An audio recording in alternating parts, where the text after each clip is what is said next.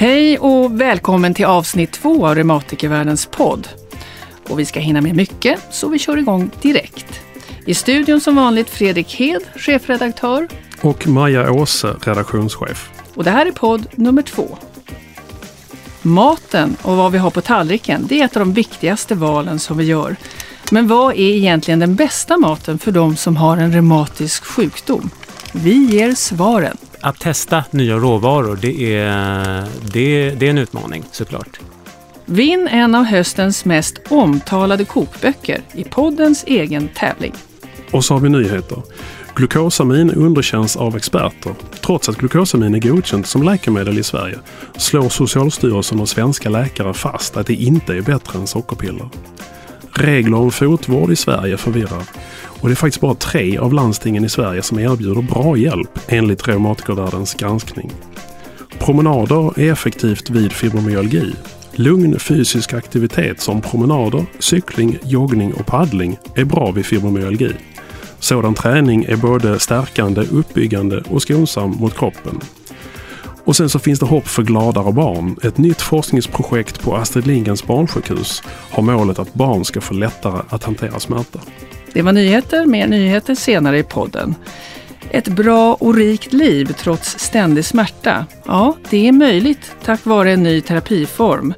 Forskaren och psykologen Rickard Wixell kommer hit till studion och berättar hur det funkar. Ja, det handlar om en successiv förändring så att man sätter upp mål som är konkreta men som då är kopplade till sina livsvärden som vi ofta pratar om. Och Reumatikerförbundets satsning Hälsoportalen. Vad är det för någonting? Man kan se att man faktiskt har presterat någonting under den gångna veckan eller förra veckan.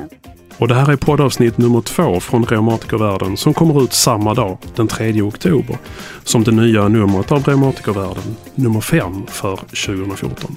Och ja, utanför fönstret ser det både regnigt och kallt ut. Fredrik, eh, har det börjat med långkalsonger ännu? Nej, faktiskt inte. Det får vänta till eh, snön kommer sen fram i december.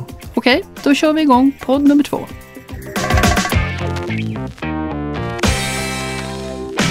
Och nu blir det nyheter. Glukosamin underkänns av Socialstyrelsen. Trots att glukosamin finns godkänt som läkemedel i Sverige så menar både Socialstyrelsen och svenska läkare att det är någonting som sjukvården varken ska använda eller förskriva. Glukosamin är lika bra som sockerpiller, säger Leif Dahlberg, professor i ortopedi vid Lunds universitet. På internet så marknadsförs glukosamin fortfarande med väldigt överdrivna påståenden om både bot och lindring. Thomas Nilsson som är apotekare och arbetar på Läkemedelsverket menar att försäljningen och marknadsföringen av många glukosaminpreparat inte alls överensstämmer med regelverket olika regler i landstingen för fotvård. Det är inte alls ovanligt att människor med reumatisk sjukdom behöver hjälp med fötterna. Men nu visar Reumatikervärldens undersökning att du måste bo i rätt landsting i Sverige för att få den hjälpen. De enda landstingen som erbjuder hjälp om du inte kan böja dig ner till fötterna är Jämtland, Uppsala och Västmanland. Istället hänvisar landstingen till hemtjänst eller privat fotvård som du då får betala ur egen ficka. Undantaget är om det finns risk för sår på fötterna. Det räcker alltså inte att vilja förebygga sår på fötterna. De flesta landsting svarar i vår enkät att problemet ska sitta i fötterna, inte att du har ont i händerna, knäna eller ryggen. Promenader är effektivt vid fibromyalgi. Enligt en studie från Schweiz är promenader effektivt vid fibromyalgi. Om det kombineras med samtalsterapi i form av KBT så blir det ännu bättre. Förutom promenader är till exempel cykling, joggning och paddling bra aktiviteter. Den typen av träning är stärkande och uppbyggande för kroppen samtidigt som den är skonsam. Framförallt så får samtalsterapin och den lugna, lågintensiva träningen smärtan att minska och höja livskvaliteten. Forskarna kom också fram till att behandlingen måste vara skräddarsydd och anpassad efter varje enskild person. Nytt projekt på Astrid Lindgrens barnsjukhus ska ge gladare barn. Till våren startar ett forskningsprojekt som ska ge barn med reumatisk sjukdom bättre redskap att, att hantera smärtan. Förhoppningen är att deras livssituation på så sätt ska bli bättre och att de lättare ska klara av olika aktiviteter som de vill göra. Tidigare forskning visar att barn som inte får hjälp med smärtan riskerar att sluta umgås med vänner, sluta gå i skolan och sluta med sina fritidsaktiviteter. Sådana problem går inte över av sig själv utan kvarstår in i vuxenlivet om barnen inte får hjälp med det. Och det var ett axplock av alla de nyheterna som finns med i eh, Reumatikervärlden nummer 5. Ännu fler nyheter läser du i pappersutgåvan av Reumatikervärlden. I nya numret av Reumatikervärldens pappersutgåva så är temat mat och vad som egentligen är bäst att äta för de som har en reumatisk sjukdom. Och först ska vi ta tempen på hur bra koll människor har på vad de äter. Vår reporter Beda Dahlberg hon fick en del oväntade svar när hon gick ut i Stockholm och frågade vad det senaste nyttiga och onyttiga som folk har fått i sig. Hej, skulle jag bara kunna ställa en fråga? Vad är det senaste nyttiga du har ätit? Um, sushi skulle jag säga, om det är nyttigt. Det är ris, men ja, sushi. Vad var det senaste riktigt onyttiga du åt? Um, vitt bröd med en hel del Bregott och eh, ost. Eh, ett äpple. När åt du det? Igår kväll. Vad är det senaste onyttiga du ätit? det har varit, uh, det var en chokladbit igår kväll. Hej, Beda heter jag. Skulle jag kunna ställa två snabba frågor till er? Uh, I morse åt jag chiapudding till frukost. Det är som chiafrön som man blandar med havremjölk och sen lite kanel och kardemumma kanske. Uh, igår kväll åt jag banana bread. Det är som en banansockerkaka ungefär. Eh, ägg och havregrynsgröt i morse. Vad är det senaste onyttiga du har ätit? Det var nog ett tag sedan men då var det nog, eh, det var nog glass tror jag. Det var ett tag sedan. ett tag sedan, vad innebär det? jag tror det var kanske någon vecka sedan. Vad är det senaste nyttiga du har ätit?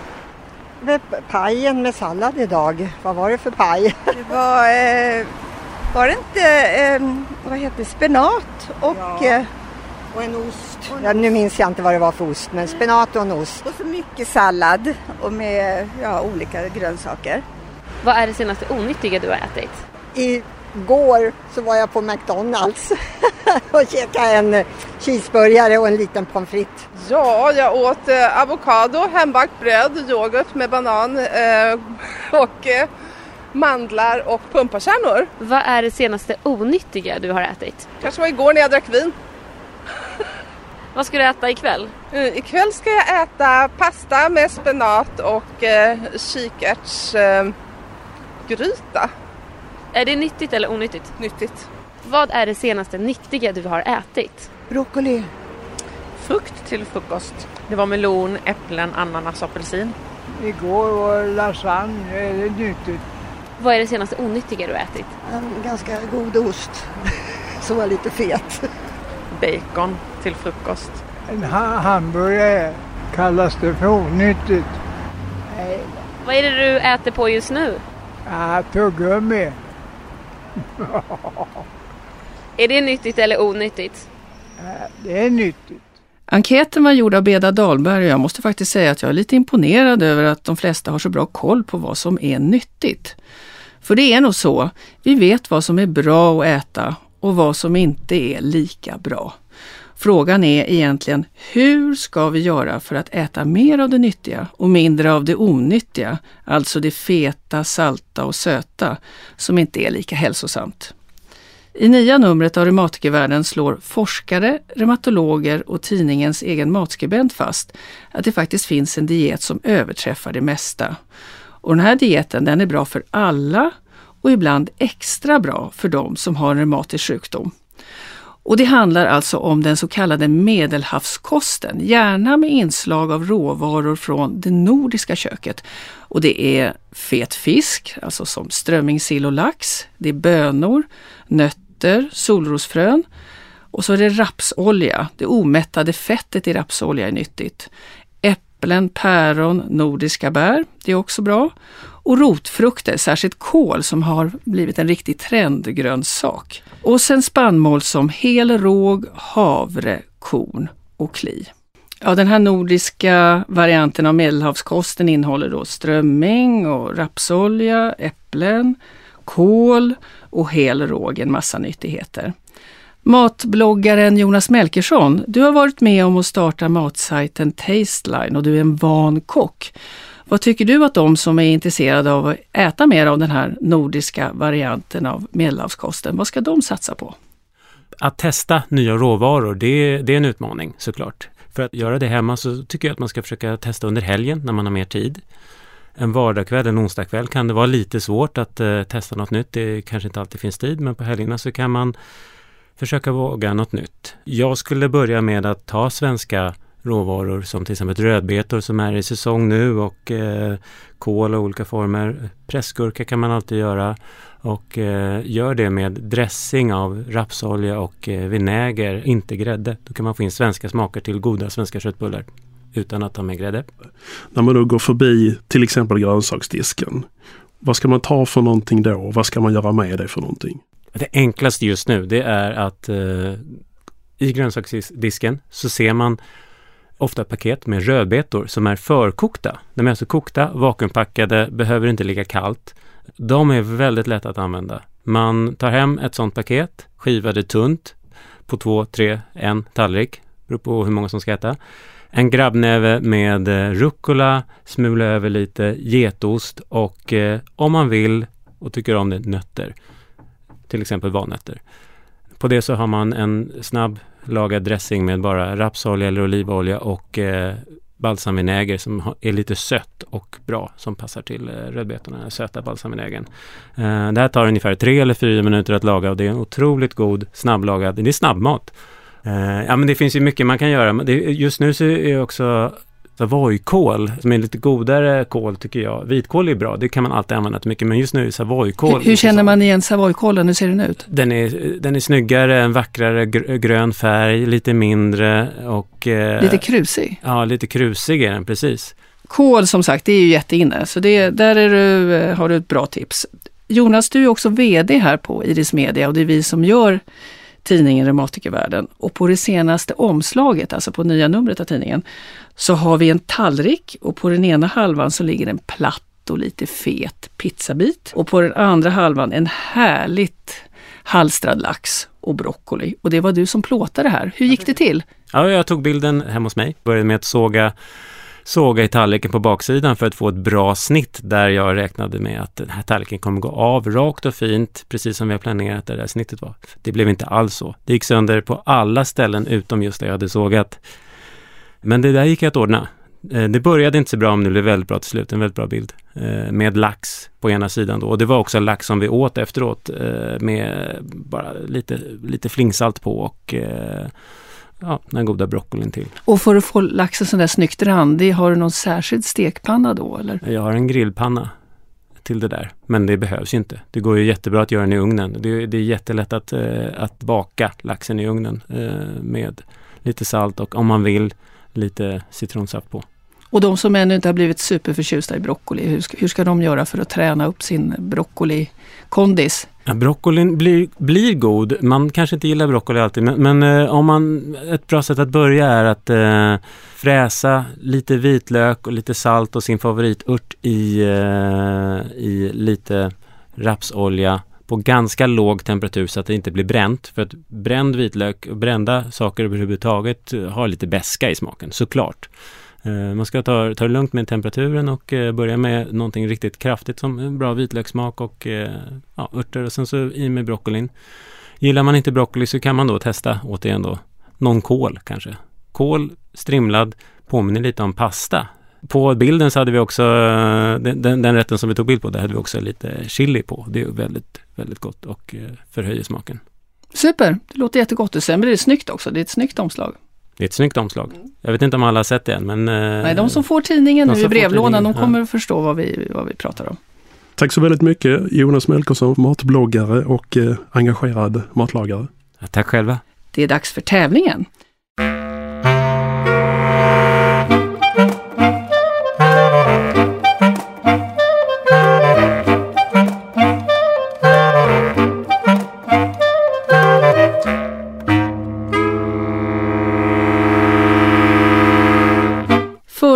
Poddavsnittets tävling det handlade om Reumatikerförbundets jubileum och rätt svar var förstås att förbundet fyller 70 år nästa år. Och året som vi spelade upp både ljud och musik ifrån det var 1945. Och vinnarnamnen de ligger på förbundets egen hemsida och adressen dit är Reumatikerförbundet, reumatikerforbundet.org är adressen.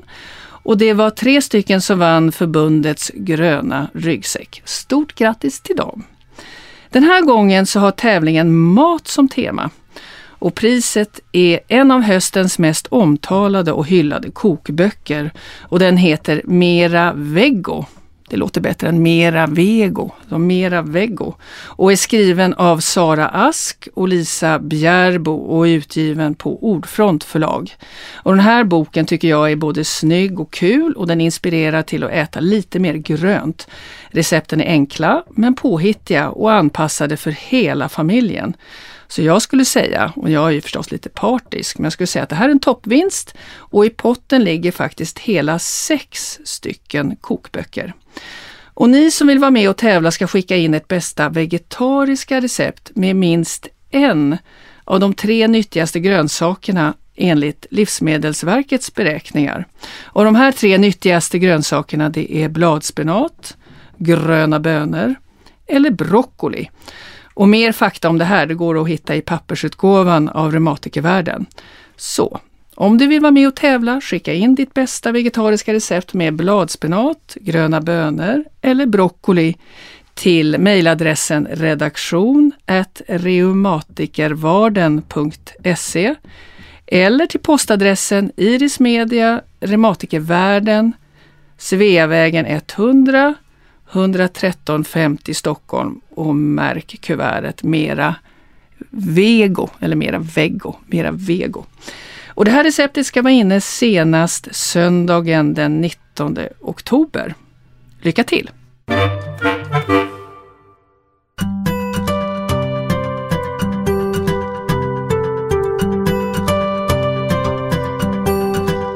Att leva med ständig värk det är verkligheten för många av Reumatikerförbundets medlemmar. Smärtan kan bli så svår att livet blir mer och mer begränsat och det kan kännas som om det inte finns någon utväg. Forskaren och psykologen Richard Wixell har jobbat mycket med patienter med reumatiska sjukdomar som fibromyalgi och han kommer nu ut med boken Att leva med smärta som handlar om en speciell form av smärtterapi som har visat sig fungera. Richard Wixell är knuten till Karolinska Universitetssjukhuset och till Karolinska Institutet. Och han är gäst här i podden. Och han börjar med att berätta hur det är att säga till människor att den här terapin, den kommer inte att bota smärtan. Och allt jobb, det måste faktiskt patienten göra själv, på egen hand. Ja, det är viktigt att komma ihåg att det här handlar inte om att ta bort smärtan, utan det handlar om att jobba med beteendeförändringar. Så hur jag agerar i närvaro av den smärta som inte går att ta bort. I syfte att maximera innehållet i livet, att, att ta tillvara på sitt liv, att leva aktivt och meningsfullt. Så det här innebär egentligen att, att börja göra saker som betyder väldigt mycket för mig, för att så att säga ge mitt liv mer mål och mening. Och då betyder det ju ofta att göra saker som också är associerade med risk för ökad smärta. Kan du ta något konkret exempel? Till exempel om man är egentligen ja. intresserad av att spela fotboll men inte mm. gör det för att man har ont. Hur, hur jobbar ni med det? Ja, det handlar om en successiv eh, eh, förändring så att man sätter upp mål som är konkreta men som då är kopplade till sina livsvärden som vi ofta pratar om. Och sen tar man steg för steg mot det livet som man egentligen vill leva. Och då då kanske tyvärr verkligheten är på det viset att man måste göra det här i närvaro av smärta. Och att successivt säga, göra det här innebär en sorts träning, att förhålla sig annorlunda till sin smärta. Och då pratar vi om acceptans som ett förhållningssätt. Och acceptans av smärta har liksom inget egenvärde utan syftar ju egentligen till att öka möjligheten att göra saker även när de där sakerna kan medföra att det Som jag säger, nej men jag kan inte spela fotboll för jag har alldeles för ont, det går inte. Jag, jag, och då säger du kanske två minuter, skulle du kunna försöka två minuter? ja, exempel. jag skulle fråga vad, hur, vad vill du göra med ditt liv? Om nu inte smärtan kommer att försvinna, är det fortfarande viktigt för dig att spela fotboll? Är det en aktivitet som skänker dig glädje som gör att ditt liv känns mer meningsfullt. Då skulle jag säga, jo men det är klart att det är så, men jag har ju så himla ont, jag står inte ut, gör för ont att spela. Och då kanske verkligheten är på det viset att du inte har möjlighet att välja både att ha så lite ont som möjligt och att spela fotboll. Du kanske har hamnat i ett läge där den strävan som är fullt förståelig kanske ändå är hopplös. Och då, och då kommer du till en kritisk situation där du kanske faktiskt måste fatta ett väldigt viktigt beslut. Om du inte kan få både mindre smärta och mer fotboll i ditt liv, vilket är viktigast? Jag skulle gärna vilja prova kanske jag säger då. Liksom, om vi gör lite rollspel här, då säger jag, ja men, eh, ja, men hittills har det inte funkat. Mm. Vad, kan du göra för mig som inte mm. hittills har funkat? Hur ska jag, hur ska jag göra? Ja, du, säger du, du tar ju upp en viktig sak här som, som är väldigt kopplad till att man gör så stegvisa förändringar. Om, om, om vi tar som ett exempel att en person vill börja spela fotboll igen. Då, och det kan ju vara både barn och vuxen förstås. Eh, och, och, eftersom vi träffar både barn och vuxna då handlar det om att, att börja ta små steg i riktning mot att spela fotboll igen. Då. Så det första steget kanske är att gå ner på träningen och titta på när kompisarna spelar. Det kanske är på det viset att jag har inte varit på en fotbollsträning på två år. Därför att det, det är jobbigt bara att se mina kompisar spela. Men om jag då gör det här, det kan till och med vara som så att vi har det som en sorts hemuppgift. Att jag ber patienten göra någonting som känns meningsfullt men som lite läskigt och, och som kan medföra smärta. Om de då provar att spela som du säger två minuter och kommer tillbaka till mig veckan efter så, så är, är ju inte min fråga, gjorde det ont? Och det är inte, var det läskigt? Därför att jag är fullständigt övertygad om att det borde gjorde ont att vara läskigt. Utan den frågan som jag ställer är snarare, var det värt det? Och vad får du för svar? Allt som oftast så är svaret ja. Och om svaret är ja så blir min följdfråga, skulle du göra om det?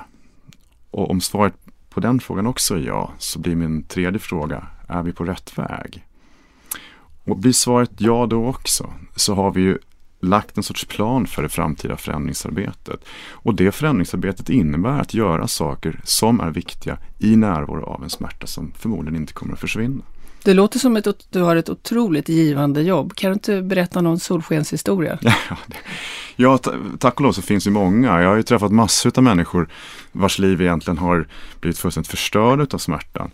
Men som har befunnit sig väldigt, väldigt långt ner i den här liksom spiralen där livet blir bara mindre och mindre och mindre. Men smärtan består. Men som har fattat beslut om att det viktigaste i livet kanske inte är att ha mindre smärta utan det viktigaste i livet är att leva meningsfullt och aktivt.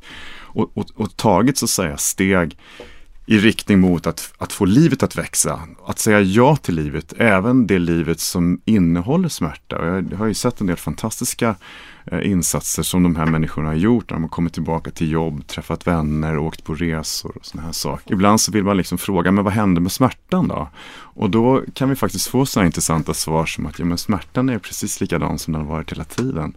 Skillnaden är att, att jag låter den inte begränsa mig längre. Jag har fått tillbaka mitt liv. Hur lång tid tar den här förändringen i snitt? Ja, jag förstår är, att det är väldigt olika. Ja, det är, för det första är det ingen mirakelkur. Det, det finns liksom inget hokus pokus, det, utan det här är hårt arbete. Eh, och det är hårt arbete under en lång tid, kanske resten av livet. Vårt behandlingsprogram så som det är utformat eh, är ungefär tre månader och då träffar vi patienterna ungefär en gång i veckan. Och man kan ju jämföra det med en sorts eh, sån här övnings att övningsköra. Vi sitter liksom med och, och hjälper patienten att träna på att köra men sen kliver vi av efter tre månader och då är det meningen att, att patienten ska kunna fortsätta att träna på att leva det livet som de innerst inne vill leva. Men det betyder inte att de liksom är klara med någonting. Nej, för jag tänker att köra bil, det är ju på något sätt tänker jag, det är någonting man lär sig, så behåller man den kunskapen. Hur håller man kvar det här eh, tänkandet, det här sättet att arbeta även efter man eh, har gått och ser, efter terapin? Ja, det, egentligen så kan man ju, i, i de här sammanhangen så pratar man ibland om återfallsprevention. Men återfallspreventionen är ju egentligen att komma tillbaka till, till, till de eh, resonemang som vi har haft under resans gång. Där vi har funderat över vad, vad är viktigast egentligen? Va, hur vill jag leva mitt liv? Jag har en väldigt begränsad tid kvar på jorden. Så är det ju för oss alla. Och hur vill jag leva den tiden som jag har kvar? Vad ska jag sätta som primära mål i mitt liv och, och, och, och hur ska jag leva i linje med dessa mål? Så egentligen så är det ju att, att hitta tillbaka till de resonemangen som vi eh, eh har jobbat med under det här förändringsarbetet. Och komma ihåg att det inte några, finns några mirakel utan det handlar om hårt arbete. tack Rickard Wixell som är forskare och psykolog. Tack för att du kom till Reumatikervärldens podd. Och Rickard har ju kommit nu i höst med boken Att leva med smärta, akt som livsstrategi. Och eh, den här boken går, eh, finns det en chans att vinna i tidningen Reumatikervärlden. Där har vi en tävling.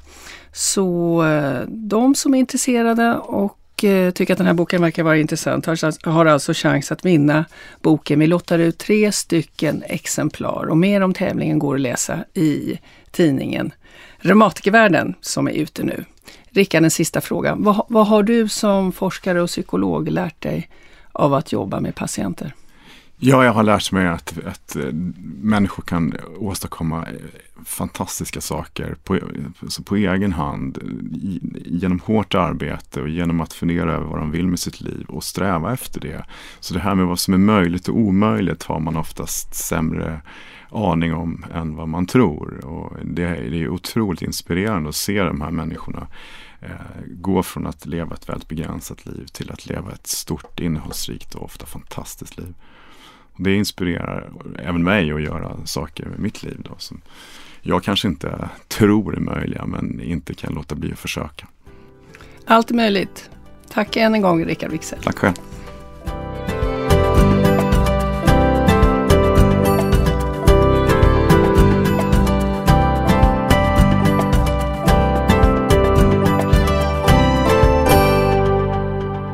På sin hemsida så har Reumatikerförbundet en ny satsning som heter Hälsoportalen.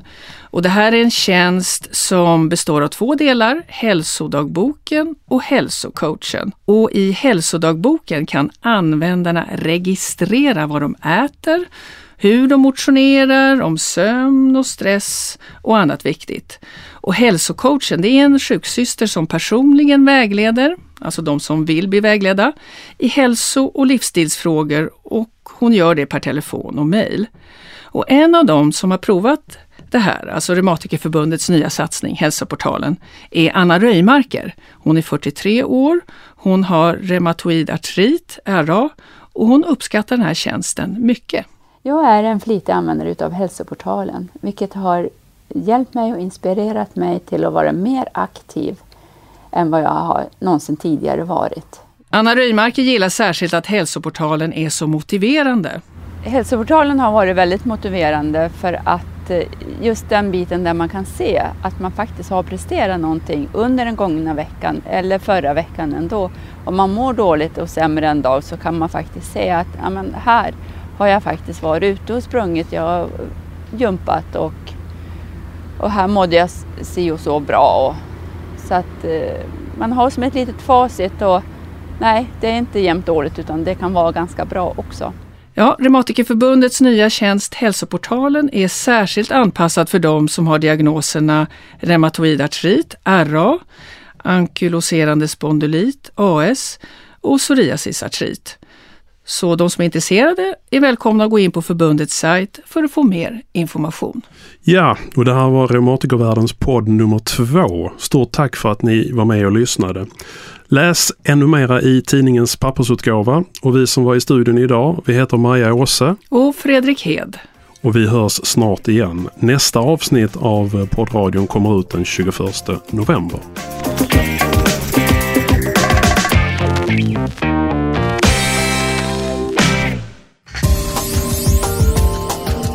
Det här är en produktion från Iris Media i samarbete med Reumatikerförbundet.